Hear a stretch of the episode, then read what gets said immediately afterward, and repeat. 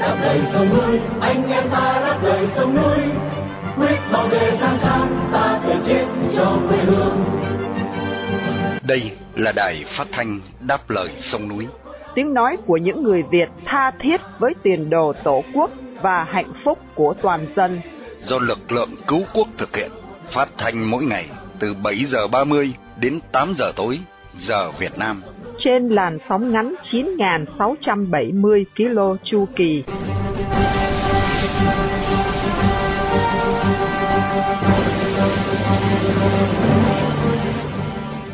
Mỹ Linh xin kính chào quý thính giả.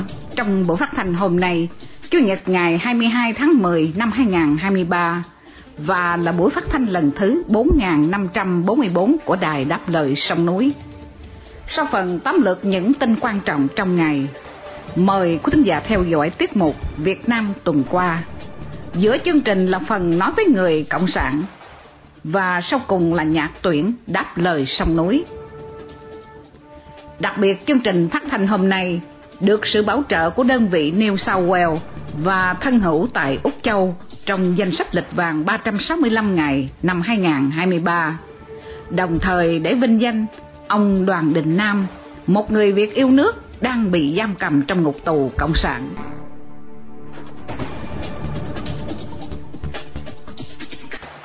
Sau đây, mời quý thính giả theo dõi bản tin tám lượt với Khánh Ngọc và Miên Dương.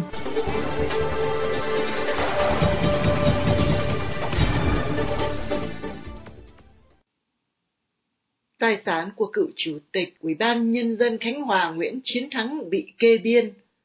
Cơ quan Cảnh sát điều tra thuộc Công an tỉnh Khánh Hòa vào ngày 19 tháng 10 cho biết đã áp dụng biện pháp cưỡng chế kê biên phong tỏa tài sản của cựu chủ tịch tỉnh Khánh Hòa Nguyễn Chiến Thắng và vợ là bà Phan Thị Thu Hà. Những biện pháp này nhằm phục vụ công tác điều tra vụ án vi phạm quy định về quản lý, sử dụng tài sản nhà nước gây thất thoát, lãng phí, xảy ra tại dự án Nha Trang Golden Gate do công ty trách nhiệm hữu hạn đỉnh vàng Nha Trang làm chủ đầu tư.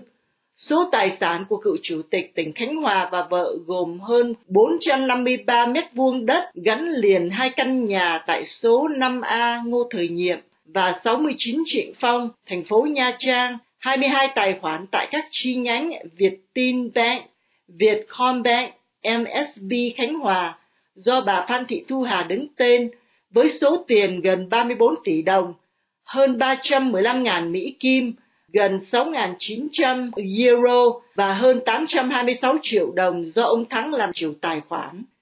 Cơ quan Cảnh sát điều tra thuộc Công an tỉnh Khánh Hòa cũng truy tố hai ông cựu chủ tịch tỉnh Nguyễn Chiến Thắng và Lê Đức Vinh cùng cựu phó chủ tịch tỉnh Đào Công Thiên và cựu giám đốc Sở Tài nguyên Môi trường Võ Tấn Thái trong vụ án vừa nêu.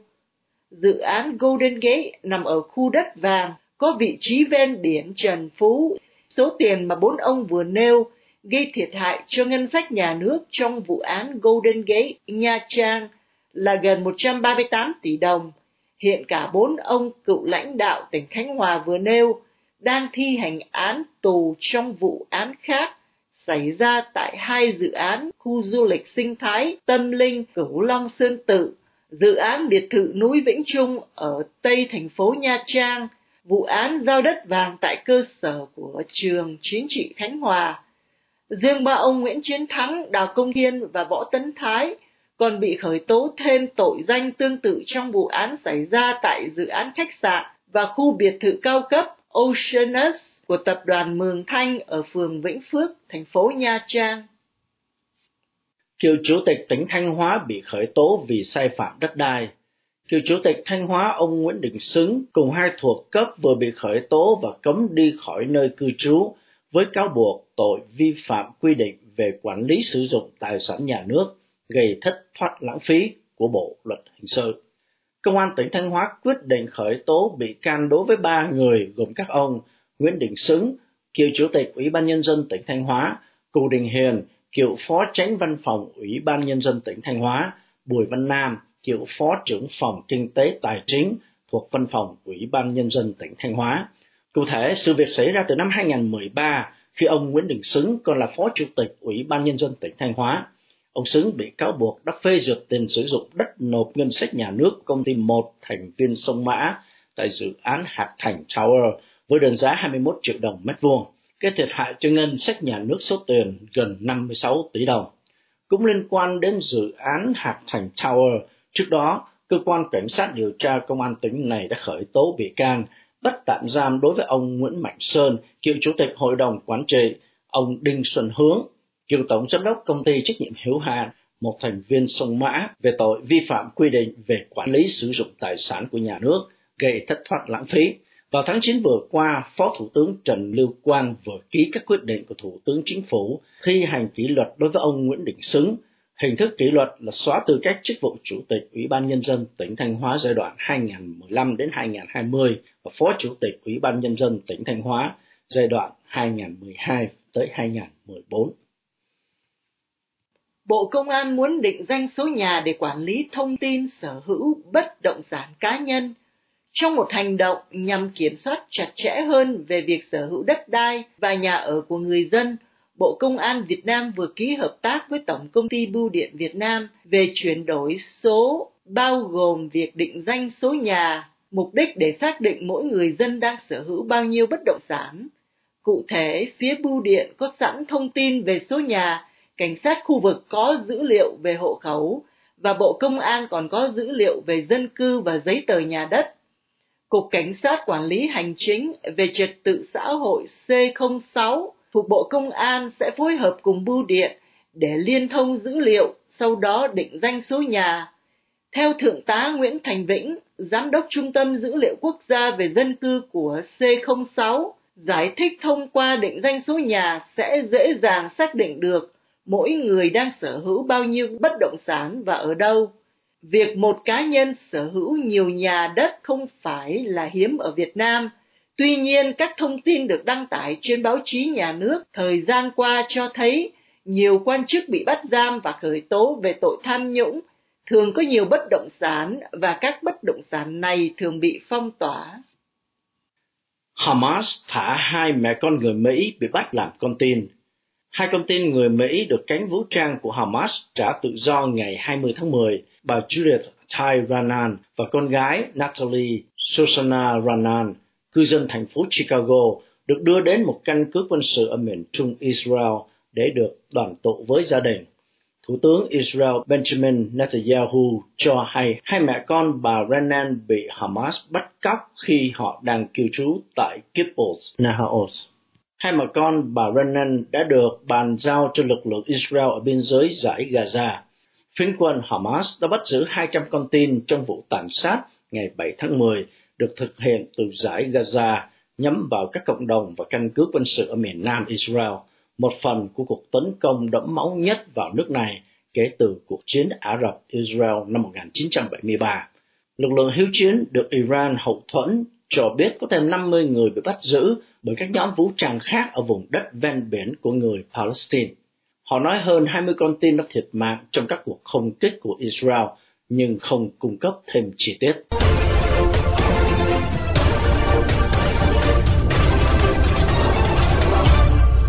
Kính thưa quý thính giả, sau đây phóng viên Bảo Trân và Hướng Dương sẽ điểm lại những sự kiện nổi bật tại Việt Nam trong tuần qua.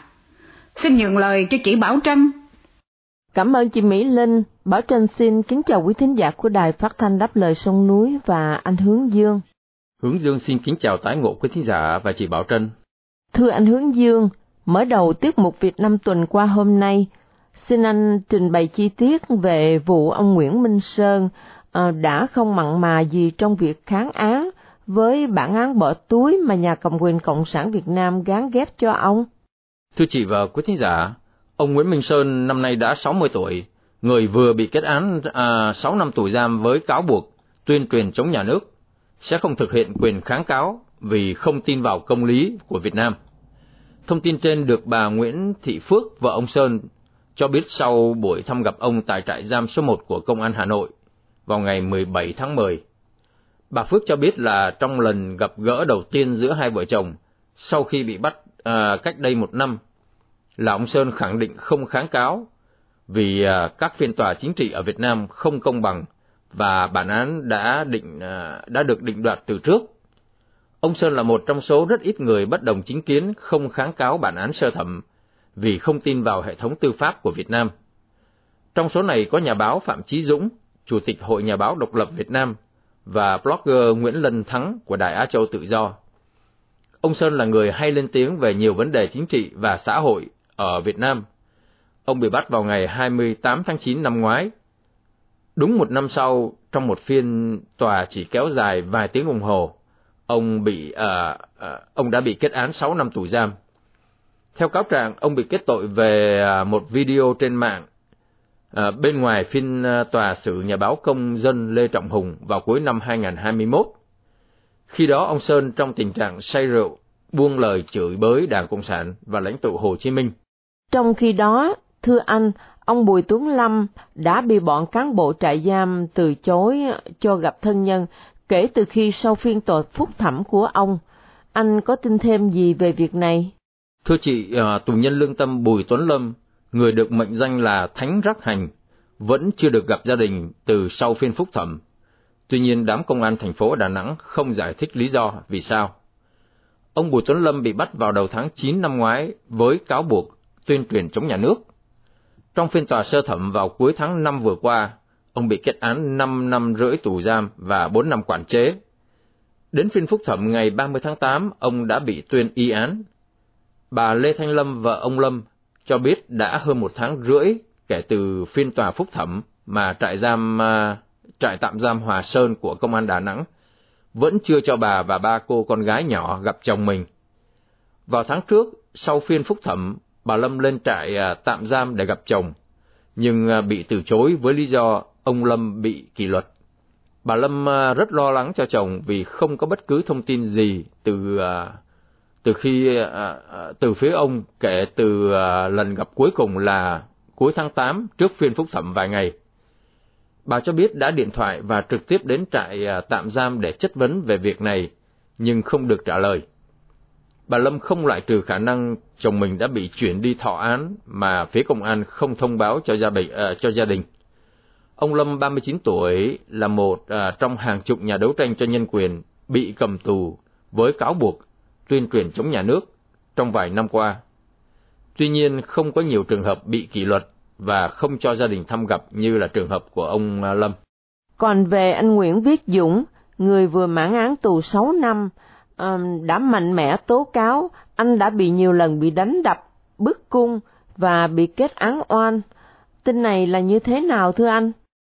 Thưa chị, tù nhân lương tâm Nguyễn Viết Dũng, người vừa mãn án 6 năm tù, với cáo buộc tuyên truyền chống nhà nước, cho biết ông sẽ tiếp tục hành trình đi tìm công lý vì ông bị bức cung, tra tấn và kết án oan ức. Ông Dũng, người có bút danh Dũng Phi Hổ, chia sẻ về bản án tù mà ông vừa trải qua. Theo cá nhân ông, những gì mà ông viết trong mấy năm qua ở trại giam à, Nam Hà đều khẳng định là ông bị đối xử bất công, bị tra tấn và bức cung. Ông Dũng kể lại nội vụ à, bị bắt cóc tại nhà ăn gần giáo sứ Song Ngọc à, và và bị đưa về công an tỉnh để bị ép buộc ký vào biên bản. Trại tạm giam này, tại trại tạm giam này thì ông bị đánh đập, bị tra tấn và bị bức cung, nhưng ông đều giữ im lặng, không trả lời bất cứ câu hỏi nào. Khi được hỏi về nguyên nhân ông bị bắt và bị kết án, ông Dũng cho biết là họ hỏi về việc thành lập Đảng Cộng Hòa, về vấn đề lá cờ vàng ba sọc đỏ và về những bài viết liên quan đến à, lãnh tụ Hồ Chí Minh. Ông Dũng cho biết là đã gửi nhiều đơn khiếu nại, à, được gửi đến tránh án tòa tối cao, nhưng các lá đơn này đều rơi vào im lặng. Về đánh giá các trại tù Cộng sản Việt Nam, ông cho biết tất cả đều rất tồi tệ.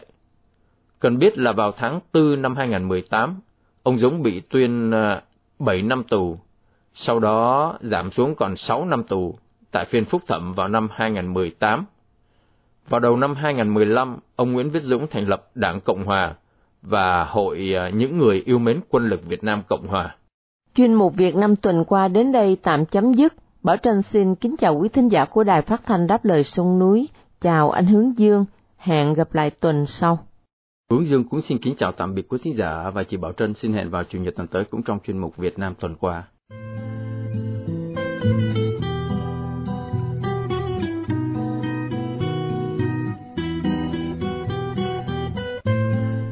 Tiếp theo đây, mời quý thính giả theo dõi chuyên mục Nói với người Cộng sản. Đây là diễn đàn để trình bày với các đảng viên Đảng Cộng sản Việt Nam đặc biệt những người đang phục vụ trong guồng máy công an và bộ đội của chế độ hiện hành. Nói với người Cộng sản do tiếng văn biên soạn qua sự trình bày của Hoàng Ân. Thưa quý vị đảng viên lâu năm cùng các bạn công an bộ đội thân mến, tuần qua Tập Cận Bình đã cho khai mạc cái gọi là Diễn đàn Đại Dự án Phòng Đai và Con Đường lần thứ ba tại Bắc Kinh. Mục đích chính của đại dự án là nhằm tạo ra một chuỗi các quốc gia nằm trong vòng ảnh hưởng của Trung Cộng có tính đối địch với phương Tây Dân Chủ. Tuy nhiên, cho đến nay, đại dự án này đã không mang lại nhiều kết quả như ý muốn của tập, mà trái lại còn đưa tới nhiều hệ lụy rắc rối cho y. Trong cuộc tụ hội vừa qua ở Bắc Kinh, chúng ta thấy có sự hiện diện của lãnh đạo Việt Nam, Campuchia, Lào, Thái Lan và Indonesia thuộc khu vực Đông Nam Á. Chúng ta không thấy bóng dáng lãnh đạo các nước như Phi Luật Tân, Singapore, Mã Lai hay Brunei. Thậm chí, chúng ta cũng không thấy lãnh đạo của Miến Điện, một chính quyền quân sự được Bắc Kinh hỗ trợ tích cực. Lãnh đạo của các nước lớn trong khu vực như Nhật Bản, Ấn Độ, Úc Đại Lợi đều không có mặt. Duy nhất có sự hiện diện lãnh đạo một quốc gia khối phương Tây là Thủ tướng Hung Gia Lợi Viktor Orban thuộc cánh cực hữu. Nhưng cuộc gặp mặt lại có sự hiện diện của Putin, Tổng thống Nga, kẻ đang bị tòa án hình sự quốc tế truy nã. Tuy nhiên, trong chuyên mục hôm nay, chúng ta không nói tới những hệ lụy tiêu cực của đại dự án đối với Bắc Kinh. Thưa anh chị em và quý vị, sự có mặt của lãnh đạo Việt Nam là sự có mặt tất yếu, vì bọn chóc bu Hà Nội từ lâu đã tự nguyện gắn bó vận mệnh với Bắc Kinh và vẫn muốn được Bắc Kinh hỗ trợ về chính trị lẫn kinh tế cho các tham vọng nắm quyền giữ ghế của chúng tại Hà Nội. Việc Võ Văn Thưởng dẫn đầu một phái đoàn sang tận Bắc Kinh lần này không chỉ có ý nghĩa về mặt dự diễn đàn mà còn mang ba ý nghĩa sau đây. Thứ nhất, chuyến công du Bắc Kinh của Thưởng mang đầy đủ tính chất của một thủ tục ra mắt báo cáo thiên triều về việc Võ Văn Thưởng mới giữ chức chủ tịch nước. Thứ hai, cuộc diện kiến của Võ Văn Thưởng với Bắc Kinh còn có một ý nghĩa nhằm chuẩn bị cho việc có thể Võ Văn Thưởng sẽ được tiếp nối ghế tổng bí thư do Nguyễn Phú Trọng có ý nhường lại cho một kẻ đã được chọn lựa thử thách về lòng trung thành tận tụy đúng với quyền lợi của cả hai đảng của hai tập đoàn cầm quyền độc đảng tại Bắc Kinh và Hà Nội. Thứ ba, Võ Văn Thưởng và bầu đoàn sang tận Bắc Kinh cũng là để thực hiện việc lãnh nhận các căn dặn chỉ đạo trực tiếp đối với cá nhân thưởng và tập đoàn cầm quyền ở Hà Nội phải hành động ra sao trong thời gian tới sau khi Hà Nội đã nâng cấp quan hệ với Hoa Kỳ. Như chúng ta đã phân tích và nhận định, việc bọn bu nâng cấp quan hệ với Hoa Kỳ chỉ là một thủ đoạn cơ hội nhằm phòng bị với những bất chắc về hành xử của Bắc Kinh trong tương lai. Còn về nền tảng, bọn bu vẫn ưu tiên hàng đầu trong việc quan hệ với Bắc Kinh, vì mối quan hệ này không chỉ mang lại lợi ích sống còn cho chế độ độc đảng, mà còn là mối quan hệ đã bị Bắc Kinh bao bọc và bịt chặt. Thưa anh chị em và quý vị, vấn đề chính chúng ta cần nhấn mạnh và không bao giờ được quên rằng ý chí chính trị của bọn chóc bu đảng Hồ Tâu vẫn là ngoan cố giữ bằng được quyền lực độc đoán độc tài. Chúng dứt khoát không để cho các tổ chức các đảng phái khác được hình thành, chứ chưa nói đến chuyện tồn tại và cạnh tranh với chúng, như chúng ta thấy ở các nước dân chủ văn minh như Hoa Kỳ và Liên Âu, những đối tác mà chúng đang muốn ve vãn để mong được ủng hộ khi xảy ra các cơ sự bất chắc với quan thầy Bắc Kinh. chúng tôi muốn chia sẻ với quý vị và anh chị em một minh chứng rất khách quan về sự ngoan cố phản động đó của bọn chóc bu hồ tàu là mới cách đây hơn một tuần, tổ chức ân xá quốc tế cùng một số nhà chuyên môn về báo chí và công nghệ đã công bố một cuộc điều tra với kết luận rằng Bộ Công an Việt Nam đã mua một phần mềm gián điệp có khả năng theo dõi các điện thoại thông minh. Tuy nhiên, trong tất cả các đích nhắm theo dõi của Bộ Công an Việt Nam, cuộc điều tra chỉ thấy các nhà đấu tranh dân chủ nhân quyền của Việt Nam và các quan chức của Liên Âu và Hoa Kỳ. Cuộc điều tra tuyệt không thấy các đích nhắm nào hướng tới cá nhân hay tổ chức của Bắc Kinh. Như vậy chúng ta có thể kết luận thêm rằng ngay về mặt tình báo, bọn chóc bu hồ tàu cũng đứng hoàn toàn cùng phía với Bắc Kinh, đúng như lời cam kết của chúng trong hội nghị bí mật bán nước tại Thành Đô năm 1990. Đến đây, Hoàng Ân cùng Tiến Văn xin tạm biệt và xin hẹn quý vị quý bạn trong chương trình tuần sau. Đài phát thanh đáp lời sông núi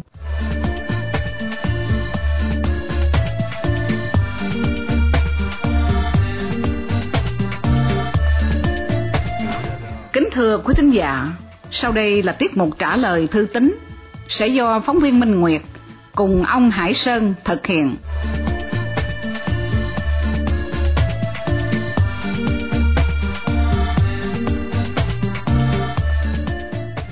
Minh Nguyệt xin kính chào quý thính giả Đài Đáp Lời Sông Núi. Thưa quý thính giả, trong chương trình trả lời thư tín của Đài Đáp Lời Sông Núi tuần này, chúng tôi xin dành toàn bộ thời lượng để trao đổi về hai đề tài.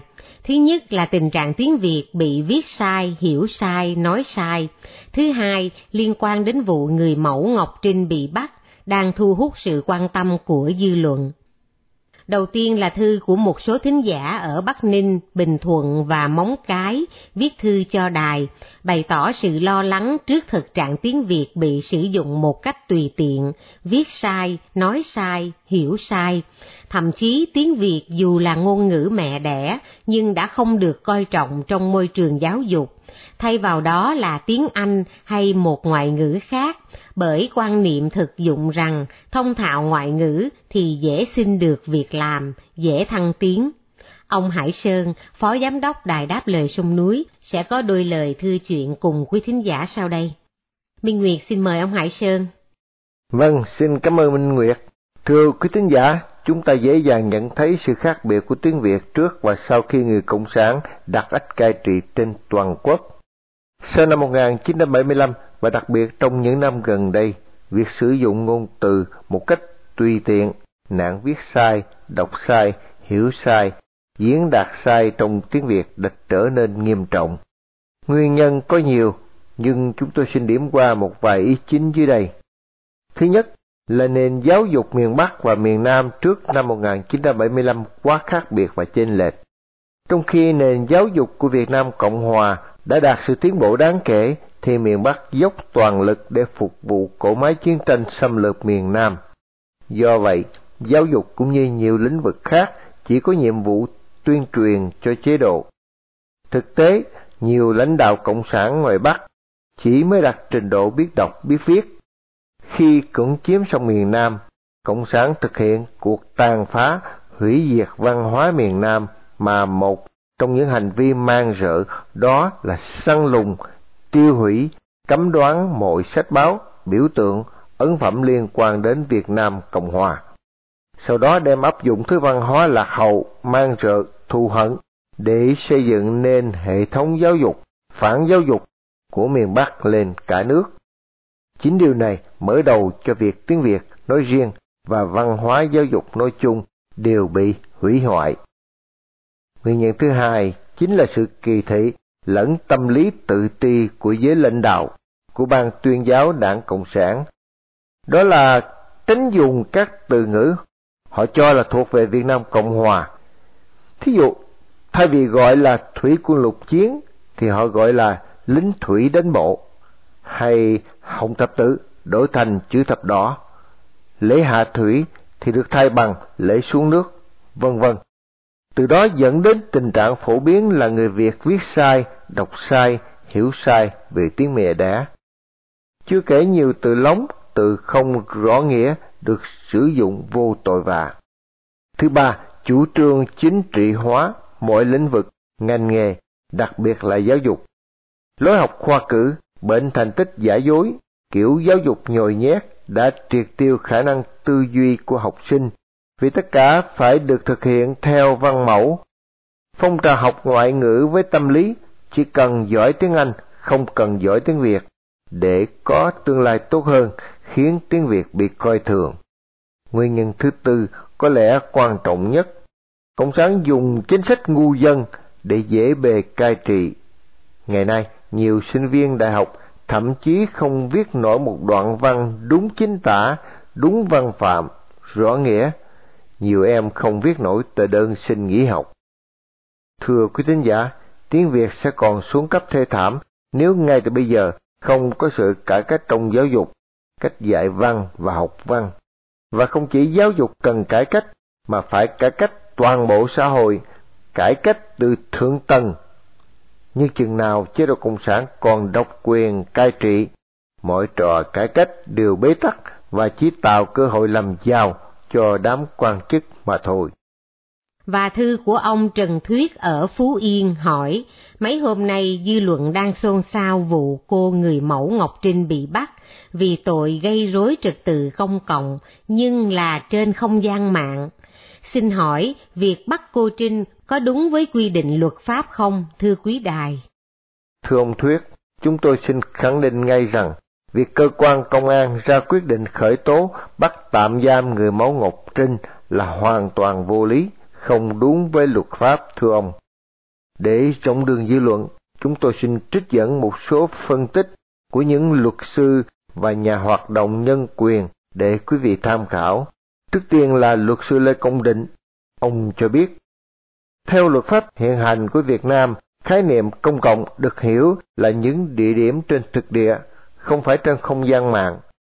Nếu muốn mở rộng khái niệm này sang không gian mạng, thì Quốc hội phải sửa đổi Bộ luật hình sự để minh định như vậy. Không thể tự ý mang khái niệm của luật an ninh mạng sang áp dụng cho hình luật. Kế đến, luật sư Đặng Đình Mạnh cho rằng, vụ bắt bớ này không đơn giản, nó thể hiện tham vọng và ý đồ của bên an ninh. Đại khái họ sẽ vươn đôi tay trừng phạt dài hơn, sâu rộng hơn để trấn áp mọi tiếng nói, nhất là tiếng nói đang thu hút sự quan tâm của đông đảo quần chúng.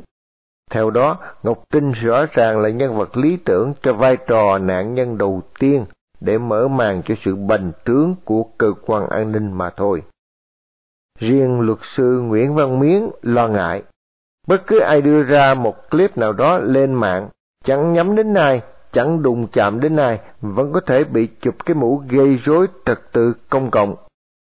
Nó cho thấy sự chuyển hướng của công an với mục đích bóp nghẹt tiếng nói của người dân trên các trang mạng xã hội.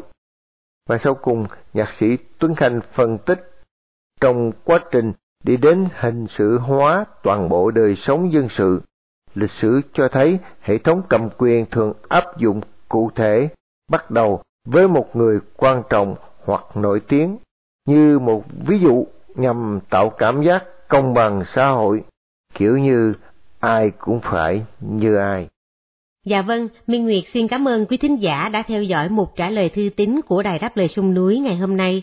Minh Nguyệt xin hẹn gặp lại quý vị và ông Hải Sơn vào một trả lời thư tín kỳ tới. Xin mến chào tạm biệt.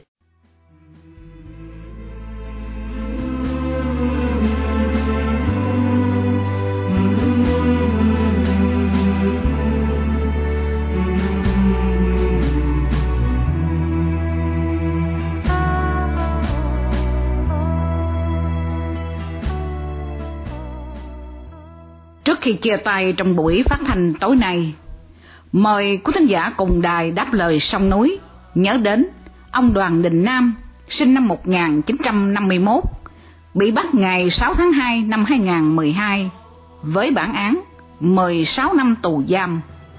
Một người Việt đang bị nhà cầm quyền cộng sản giam cầm trong ngục tù vì lòng yêu nước, lẽ phải và sự đóng góp tích cực vào tiến trình dân chủ hóa Việt Nam.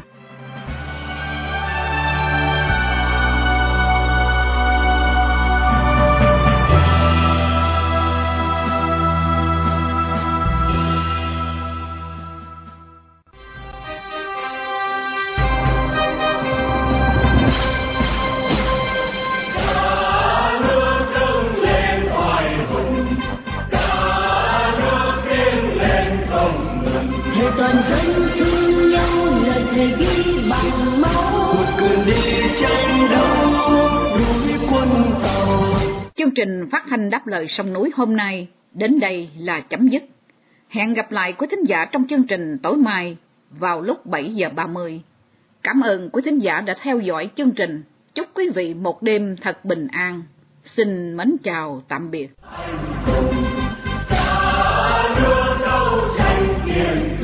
vì tình yêu non sông vì tình thương nòi ra